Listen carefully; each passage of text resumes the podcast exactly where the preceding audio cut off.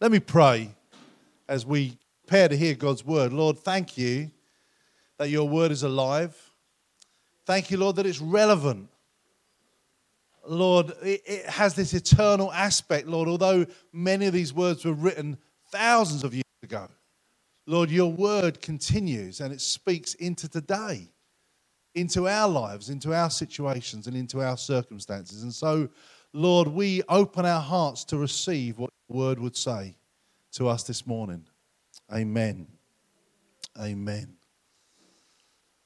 Well, I want to start with a warning. I would like to show you a picture of a naked man. It's not in the textbook of how you should start most sermons, but it's got your attention, right? I want to show you a picture of a naked man. And if you are I mean, it's not the sort that some people receive in their Instagram DMs. It's not that sort of thing. But if you are slightly, you know, easily offended, you might want to put your hands in front of your eyes. I don't know, right? But this is a picture of a naked man. This is, uh, does anyone know who this is? David by Michelangelo. It's, uh, it, was, it was created, sculpted in, in the 1500s and um, it's in Florence, in Italy. If you want to go and visit and see this for yourself, it's quite it's quite a huge title. This thing is 17 foot tall. 17 foot tall. It's quite massive. And uh, Michelangelo famously said uh, these words. He said, "Every block of stone has a statue inside it, and it is the task of the sculpture to discover it." I don't know if you came across a block of stone that was 17 foot high and seven foot wide, whether you'd look at it and go, oh, there's a sculpture with inside it. But Michelangelo did, and he said that. He said he saw the potential inside this massive block of stone, and he could see the masterpiece within it. It's only so long you can look at a picture of a naked man, isn't there? Right? And, and it makes me think this morning about our little ones. Obviously, particularly we're thinking about Noah, but it could be for any, any of our children that we've seen this morning. I wonder if we know the potential that's inside them for their future. Just like Michelangelo was able to look at a big slab of stone, I can't expect it was very pretty to look at at the beginning, but he could see the potential within. And I wonder if we can start to imagine the potential within our little ones, within Noah and within all of our children. It's hard at this stage to see the full extent of their character, their potential, their preferences, their hobbies, their ambitions, their dreams. But there is a masterpiece hidden within Noah. And I know he's cute right now, and you think, well, how can it get better, right? But, you know, there's more to be seen and more to be revealed. More potential to be seen in the years ahead. And right now, you know, one year into life, it's hard to see how that might be, but there is something to be revealed in all our children. And I wonder how that masterpiece is going to be revealed. For, for Michelangelo, it was a, a chisel and a hammer to unlock and reveal the potential within that block of stone. How will the potential within Noah and within all our little ones be revealed. As a church, we've been working through a passage of the Bible called Hebrews 11. And uh, we've been working through that, and Hebrews 11 talks about what we call the hall of faith. It talks about people in the Old Testament who had faith in God. And it works through a number of characters in the Old Testament. And last week we were looking at Abraham and Sarah. That's what Hebrews was talking about. And then we went back into Genesis and looked at the, the life of Abraham and Sarah. And we spoke about how God talks about us at the end of our lives. How he speaks about our lives. And we spoke last week about how we all these the highs and lows in our life, but God, when he speaks about what's happened, he speaks about all the best bits in our life. And that's about how God speaks about us when it's happened. But this week we're going to be thinking about revealing the masterpiece, how God speaks about what's yet to be seen within us. Last week, God was talking about how he sees what we've done already. This week, we're using Hebrews 11 to think about, well, how does God look forward into our lives and start to reveal the masterpiece? And we're going to do that through a person called Gideon. through the life of Gideon. Now, I've got to say, poor Gideon doesn't get a lot of mention in Hebrews 11. It's almost like a passing moment, right? So this is what it says in, in Hebrews 11, 32. Don't bother turning to. We're not going to Hebrews for long, right? It just says this. How much more do I need to say? He's catalogued all these different people, all their amazing faith. And Gideon just gets this by mention. How much more do I need to say? It would take too long to recount the stories of faith of Gideon, Barak, Samson, and he goes on and name. It's like, we don't even get to hear, but there's a little pointer to Gideon. It would take too long. The writer of the Hebrews going, look, I've already spent a long time talking about these other people, Abraham and Sarah and Noah and Isaac, and I haven't got time just to just to, just to point at them. But we're going to take time. We're going to go back and see. So how does God speak about Gideon? And particularly how God starts to reveal the masterpiece within Gideon before it's seen by others, even before it's seen by himself.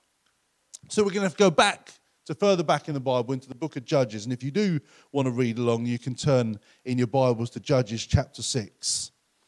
And when you get into Judges chapter 6, we are in the middle of a, um, we're in the middle of a story. Through Judges, we hear about these stories on stories and stories of the people of Israel who are having a tough time. They swings and roundabouts in, in, in the book of Judges. They go from having a really tough time in the land they're living in with war and people oppressing them, and then they turn to God and someone comes and helps them and saves them, and that's great for a period. And then they turn their back on God, and then they get more enemies, and this cycle carries on. And the bit where we join it in Judges chapter 6, the, the Israelites are being oppressed by a people called the Midianites. And, uh, you know, I don't want to, um, make it seem like a cartoon version of conflict. Back in those days, it was brutal, it was vicious. You know, for those of you like your 300 or Gladiator, just think back to, you know, it's a brutal time. And the Israelites are suffering under the hand of the Midianites. And this is what we read in Judges chapter 6, just verses 2 to 6 says this The Midianites were so cruel that the Israelites were hiding places for themselves Uh, so made hiding places for themselves in the mountains, the caves, and the strongholds. These are people living in fear.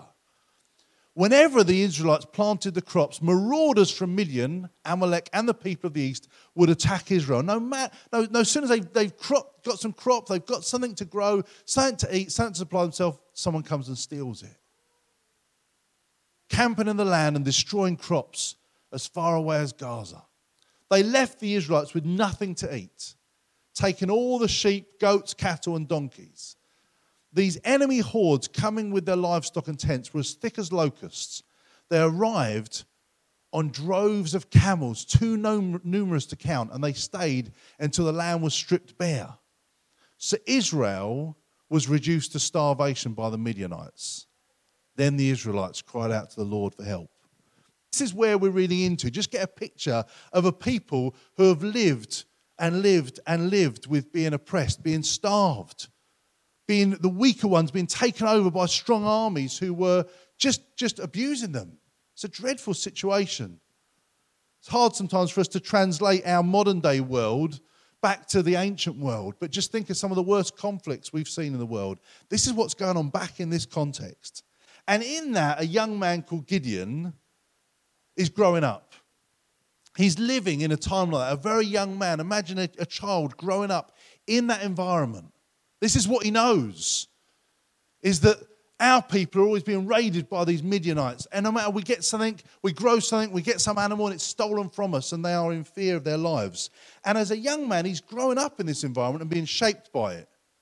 Children get grow, grow up and get shaped by the environment that they are, are, are raised in. And we just pick it up a few verses later when Gideon is hiding in a wine press. He's hiding where the wine gets pressed to thresh wheat in the hope that it won't get stolen from him. This is what happens in verses 12 to 18. The angel of the Lord appeared to him and said, Mighty hero, the Lord is with you. Sir, Gideon replied, if the Lord is with us, why has all this happened to us? And why are, where are all the miracles our ancestors told about? Didn't they say the Lord brought us out of Egypt? But now the Lord has abandoned us and handed us over to the Midianites. Then the Lord turned to him and said, Go with the strength you have and rescue Israel from the Midianites. I'm sending you. But Lord, Gideon replied, How can I rescue Israel? My clan is the weakest in the whole tribe of Manasseh, and I am the least in my family. The Lord said to him, I'll be with you. You will destroy the Midianites as if you are fighting against one man. And Gideon replied, If you're truly going to help me, show me a sign to prove that it's really the Lord speaking to me. Don't go away until I come back and bring my offering to you. He answered, I will stay here until you return. I think Gideon gets a hard time for asking God for signs and things. But when you think about this young man growing up and all he's experienced, you kind of, it's not a surprise that he's got this view. The context he's grown up in has shaped him. But within that, God is speaking a different thing. And I just want to use this little passage just to reflect on some things. So the first thing I want to say is, you know, negative words have power to limit potential. When we speak negative words, it's like we bury the masterpiece. You think about Michelangelo seeing this block and wanting to reveal the sculpture within, the masterpiece, the potential. When we speak negative words, it's like we're adding cement on the top of it. We're covering it up more and more, like covering up this stone. We limit the potential. And so much so that when Gideon hears what God speaks about him, a positive word, what's his reaction? He says, How can I rescue him? I'm in the least important family. We're the weakest lot, and I'm the weakest one. Where does he get that idea from? Where does a, a young man go around saying to people, My family's not important, and I'm the weakest one in my family? We don't get to hear the words spoken over Gideon, but if you've been around people who talk like that, you know where it comes from. Someone tells them, We're not very important, our family. We're not that special, and you're the least one of us. These are the words that have been spoken over him. And the funny thing is, when those words are spoken over to him, they become the words that he speaks over himself. He grows up in this context where they're seen as the weakest Israel. The Midianites are definitely stronger, we're weak, and my tribe is the weak one, and I'm the weakest one in it. And that becomes the narrative that he tells himself. Such that when he hears a positive word, it's rejected. It's like, no, no, no, no, you're wrong because you don't know. I'm, I'm the weakest one.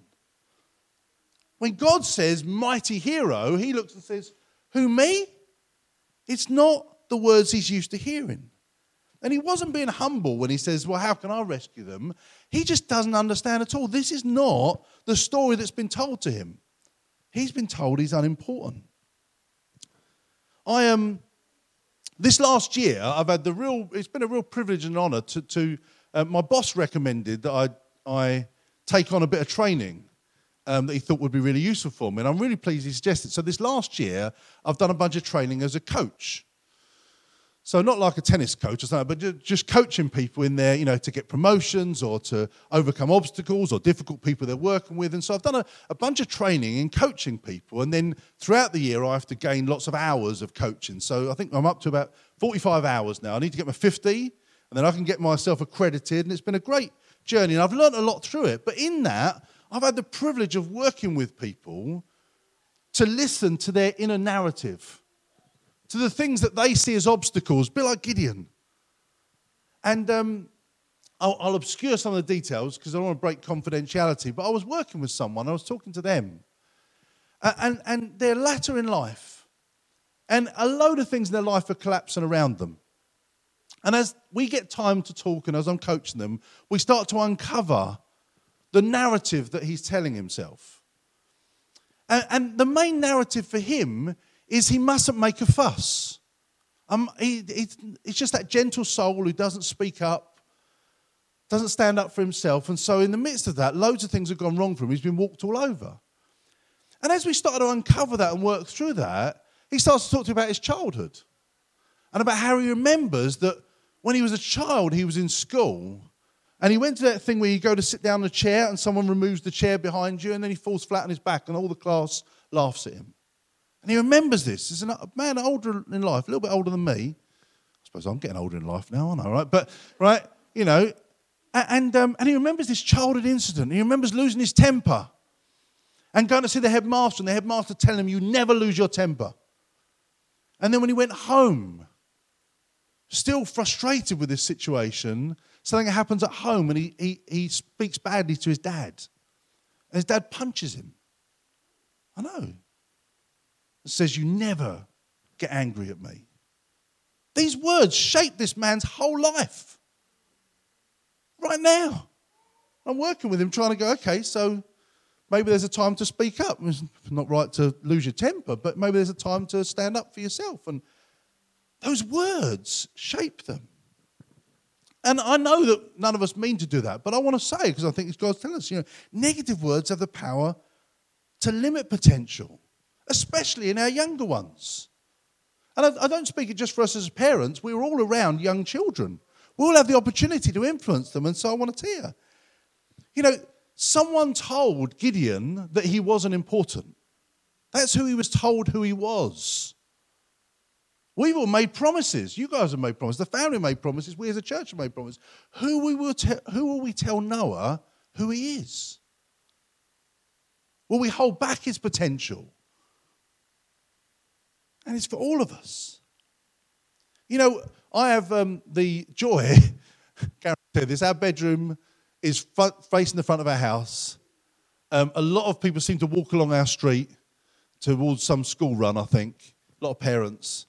And because we have our windows open, because Karen likes our bedroom at about minus two degrees, um, you get to hear all this conversation that goes on. And the parental talking that you hear is, is unbelievable. The negative talk, pain in the neck, stupid child, swearing at them and things like this, useless, clumsy. These negative words have power to shape and, and, and, it may be unnecessary to say it. The, the, the, funny thing is, is I think in our generation now, I'm preaching like really obvious stuff. Like, well, yeah, yeah. But you know, you only got to go back, I don't know, 80 years, 100 years ago. Parenting was meant to be cruel. Right? It was like, you know, children don't, get, don't speak unless you're spoken to. You know, you're going to spoil them if you're too nice and too gentle to them. Right? So it's only in the modern day we've caught up with the Bible that says, we're not going to hide the masterpiece. So, watch the negative words that we speak over our young ones. I know for us, especially as adults, we get frustrated and we can, but hold them back. We don't want to limit anybody's potential. And, and the opposite is true that positive words have the power to unleash potential. Just as these negative words can, can constrain and hide the masterpiece within, the positive words we speak and especially over impressionable young children, they have immense ability to start to reveal the masterpiece, to start to call out the potential within. And this, this Bible based idea, it sounds like the power of positive thinking. I suppose in some ways it is, but it's not, it's not like airy fairy stuff. There is scientific research behind the impact of speaking positive words. If you want to go away educated, apparently, under an MRI of hearing and speaking out positive affirmations about oneself, the ventromedial prefrontal cortex, anyone know what that is? Somewhere area, that's a prefrontal bit, isn't it, right? The ventromedial prefrontal cortex is seen to light up. There's a bit of the brain that gets, gets excited and ignited and energized by this. We can see the impact it makes. And so the charge on us as adults, as grown ups, is not just to hold back the negative words that, that we might be tempted to say over a child, but to unleash the positive words, the affirmations, to say the great things about a child, to call out the potential within of how amazing they are and how wonderful they can be and what they have in store for them. And I want to tell you, it takes more than once. It's like a constant, regular thing that you have to do. We, we read it in this passage we, we saw here. It's funny. God speaks. God, like, you know, all powerful God, the creator of the universe, able to do everything, speaks to Gideon, who's had this childhood upbringing of oppression and being told he's useless and the, the least in them all. And God speaks and says, Mighty hero. And Gideon doesn't go, oh, You know what? You're right, God. Yeah. All those 15 years of being told, oh, useless is so wrong. You're so right, God. I've got the revelation. He doesn't. God says, mighty hero. And Gideon says, Well, if that's the case, then why is all this rubbish going on? So God's like, Okay, let's go again.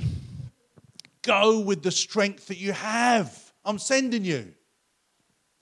And Gideon says, How's that going to work? I'm the weakest one. Okay, right. God goes again, I'll prove it. You will win. Go and do it. I'll be with you. And he's like, oh, go on then, prove it, God. And don't, don't go anywhere. I need you to stick with me. Can you hear? There's this like continued narrative, unpicking those years of whatever he's been brought up in. Even God is having to repeat himself and continue to reinforce. And so it's no wonder when we start speaking the positives, it's a, it's a continual thing. These words of affirmation need repeating. Again, another one of these coaching stories. I was coaching someone else, and um, and as I'm listening to this person talking to me about how they're not getting on in work, and they're, they're, they're always the odd one out. Everybody wants to do it one way, and they want to do it a different way, and no one's listening to them. And they're quite junior in the, in the organisation. I'm saying to them, Do you think there's a leader within you that needs to lead something? And they're like, That's not the first time I've heard that. Strangely, they were like, Oh, I heard that when I used to go to church. It's another story. But the funny thing is, is, is, you know, I was trying to say to them, well, maybe that there's something within you that needs to lead something, and you're in a position at the moment where it's not being heard, but there's a leader within you grappling to get out. And as I started to name that and call it out, it wasn't the first time. And it probably won't be the last time. It just needs repeating. It needs that reinforcing. It needs that being told you are more than you think you are. You're more than who people have told you you are. And so, as we seek to bless our children and bless Naren, as you guys seek to raise this young man, you're going to end up repeating yourself loads, telling them who they are and who they could be and what God has in store for them. And so, the negative words that we speak limit potential, and the positive words we speak unleash potential. But the really important part is that God calls out, and He actually, in fact, God creates potential. God told Gideon who he was. He changed the words that have been spoken over Gideon to align with who God saw his character to be. God had a definition. He called him mighty hero, or in the old King James, mighty man of valor. He called out a different person within him. And you know, your potential is connected to God's promises and his plan, the potential within you and within our young ones that God has placed there is connected to his plan. It's not just randomly like, you know, you've got this ability. God has a purpose and a plan, just like he did for Gideon. The reason why God calls him mighty man of valor or mighty hero is because it's connected to God's promise to save Israel. And it's connected to God's plan to save them. God's plan was not to see the Israelites starve to death and there'd be no Israelite line because God had given promises before that the Savior of the world was going to come through them.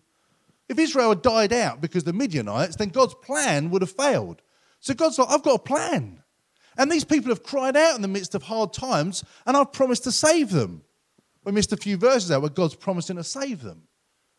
So, so Gideon, the, the person that God has called Gideon to be, is connected to his promise and his plan. And the same was true for a bunch of people in the Bible. You know, we, we went through some last week. But, you know, often when God changed people's name, he was aligning who they were, the definition of who they were, to what his plan for them, their life was. You know, Abram was, was named Abraham. And Abram meant mighty father, but Abraham meant father of a multitude. That was aligning with what God had called him to be particularly Jacob, when he was called from Jacob and he changed from being Jacob to Israel, God completely changes the definition of Jacob. Jacob's born with being called Jacob, which to us we just think is Jacob, but what that meant was supplanter. That's not a word we're used to. Supplanter is basically someone who achieves their ends over someone else by deceitful mechanisms. That's what he's been called all his life. You are someone who gets what you want by cheating other people. That's what Jacob's constantly told his name is. And God changes his name to Israel, having power with God. He changes who he is because it aligns with God's plan. And so the words of God have, have life giving definition. You know, when God spoke, let there be light, there was light. When God speaks, it has power to create. And so when God speaks potential, and purpose, it has the power to create within. You know, I, am sure someone else would have seen that block of wood and sculpted something else, but the sculpture, Michelangelo, created David from that block.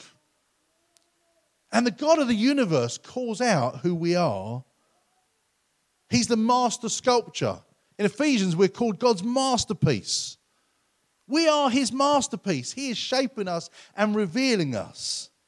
In Isaiah, he talks about the potter and the clay, and that he is the potter and we're the clay. He's shaping us and forming us.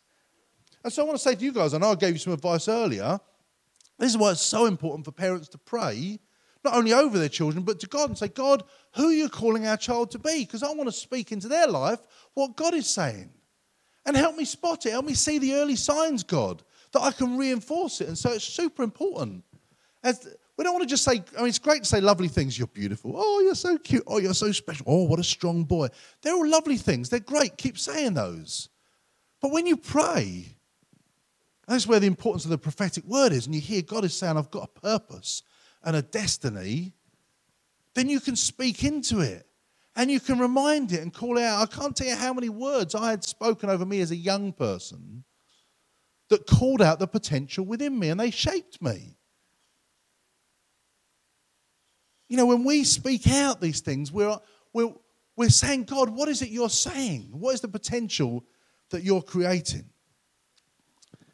And, and most of this sermon has been about us as adults, how we speak to our children, because I really felt God wanted us to hear that. We all, as adults, have immense potential or, or influence over these young ones at the back here, any other family members you've got, children you come into contact with, if you're in schools, the amount of children that you get the opportunity to influence. Loads. What, what, what opportunities we've been given? Amazing. And I really felt God wanted to speak to us about being aware that we are, we're voices. And we have the ability to constrain them and hold them back. We can shape them in really negative ways, or we can unleash this potential by speaking out. And especially when we hear what God is saying, we can call out the God given potential. But I'm also aware that we're adults who have been shaped. Wherever you find yourself in life now, you've got a childhood. You've got things that have shaped you and formed you and constructed the story you tell yourself. And so I just want to make sure before I finish that we think about what about us? Who have you been told that you are? What's held you back with the words that have been spoken over you? Now, these people that I coach, would you like some free coaching, right? I'll, I'll give you some free coaching. This would cost thousands of pounds normally. I, am free coaching at the moment. Until I'm accredited, I can't charge them. So they get it for free. You can get it for free. But so, so here's a little bit of free free coaching. Some people love this. Others will go, "What's he on about?" But for those who love this stuff, you're like, "Oh wow!" Right? Here's a little equation. Half the people have gone, "Well, no," right? But just listen. Just bear with me, right? I'll express it as an equation, and then I'll speak it kind of what I mean. Right? Here's an equation: performance equals potential minus interference. So the idea here is, is that within each of us, there's this potential. It's amazing person that we are. All the things that we could do and accomplish and dream and, and, and, and be able to put into action. And what we see on the outside, this thing called performance, is not that. It's, it's like Michelangelo, he would say that the interference was all that clay that he's that stone that he's got to chisel off. Within it, there's this potential, but it's covered up by interference, stuff that gets in the way of revealing who we truly are. There's this performance on the outside that we get to see, even we get to experience. We go, well, I'm not very good at that, or I didn't do very well at that, or I'm not sure I could do that. And within, there's so much more potential. And there's this interference that gets in the way. For, for Michelangelo, that interference is this stone that he's got to chisel away. For, for Gideon, that interference is all these words that have been spoken over him, the context he's grown up in. We always lose, the Midianites always win. We never can hold them back. This narrative that he's telling himself. What gets in the way of revealing the potential within you? What words have been spoken over you that now become the words that you speak out over yourself? Because that's what we do. We hear them so much, like Gideon does. He, He, doesn't, he didn't come up and say, My mum says I'm the least. He says, I'm the least. They, they become his words. What fears captivate us and hold us back? You know, I want to tell you, I believe that Jesus is able to break the words that have shaped and formed us. Just like he was with Gideon, he's able to speak a better word and reshape our lives despite what we've been told who we are in our past. And he's able to transform our thinking and our perspective. And, like with Gideon, he generally has to do it lots of times. So you might sit and go, Yeah, I've been a Christian a while. I'm still struggling. Well, Gideon had to hear it a number of times. And through Gideon's life, he had to hear it a number of times. So don't be surprised that it's not a one hit wonder. But God wants to continually speak a better word over you. And so we, I'm going to wrap up in just a second. I asked the band to come back and they're going to, they're going to do a final song. But I want to pray before I wrap up. So I want to pray and then say a few more closing words and then we're going to sing. Because I think the most important thing right now for that breaking of kind of what's within us is a spiritual thing. It's not a preaching thing, right? We was um, we was singing earlier about God's presence, and I just ended up not singing. I was just praying under my mask and just just acknowledging, like God, only you can do this stuff. Only you can. No song can, no band can, no preach can. Only God can. So let me pray and then I'll just say a few more words. And band, you can come back and get on stage, it's fine. Lord, I just want to take a moment, Lord, for each of us to come before you. Lord, you know the story we tell ourselves that was told to us. You know the words that have held us back. Lord, you know the words that we end up repeating outside. But Lord, praise God, you know the person you created us to be. And although I don't often get to see my full potential on the outside, Lord, you do. Just like you saw Gideon's, just like you saw Israel's, just like you saw Abraham's, just like you saw Peter's and Paul's. Lord, you see the potential. And so, Lord, we invite you in this moment to chip away. Just like that image we saw of a sculpture that has been chipped away to reveal more and more of the masterpiece. Lord, we invite you to chip away at our life with the positive words of who you've called us to be in Christ. Have your way in our lives, Lord. And we recognize, Lord, that this may be a lifelong journey, but Lord, we want a journey with you to reshape us. Nobody's too late. No word is too deep. No problem is too challenging for you, God. But you, by the power of your Holy Spirit, are able to transform our minds by the power of your word. Amen. We're going to sing in a second. These guys are just getting ready. I just want to say, you know, as a parent, I've not been perfect. Probably you haven't either. These have all been my intentions, but as a parent, at times I've said things I wish I hadn't. There's times that I've regretted afterwards. There's things that are meant for good, and then I look and go, oh, that's actually produced a bit of a dark side, really. That was really meant to encourage them, but that's, you know, because I'm an imperfect parent. But the great thing is, we're, we're thinking about how we apply this, but each of us as adults, we, we sit underneath the perfect parent. We're part of that family. As we're adopted into God's family, we experience the perfect Heavenly Father. And he wants to shape us with those words. This is what it says in Zephaniah 3:17. It says, "For the Lord your God is living among you. He's among us. He's in your life, in your mind, in your private moments, in your doubts and your fears. He's living amongst us. He is a mighty savior." We think about savior and salvation as saving us from light from hell or from judgment, but he wants to save us from our own thinking. He will take delight in you with gladness. Did you see Tim and Nina earlier?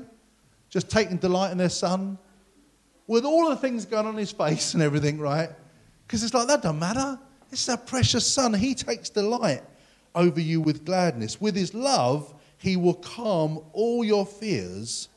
He will rejoice over you with joyful songs. I love that. He will rejoice over you with joyful songs. I get this picture of this father holding this child, you and me in his arms, and he is singing over the child. I used to do that when the kids were young.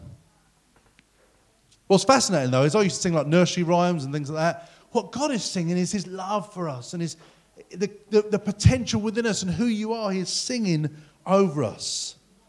And so we're going to sing a, a song together as we close the service that speaks about this. It's called the Father's Song, and it's an acknowledgement that God is singing over us. And, and it won't, for many of you, won't be the first time you've sung the song. It won't be the first time you think about God speaking over you. But this is our continual journey. We're going on like with Gideon and the Lord. We're going, Lord, I want to hear the Father's song. I want to hear you speak over me. I want to hear your love. I want you to shape me, not the words that I've heard from old shape me. I want your words to shape me. And so I want to tell you, I'd like us all to stand, but you don't have to sing. You can do. If that's a way of connecting with it, great. If not, you can just hear it being sung to you. But our standing is this positive action to just go, I want to be in that place of receiving the Father singing over me.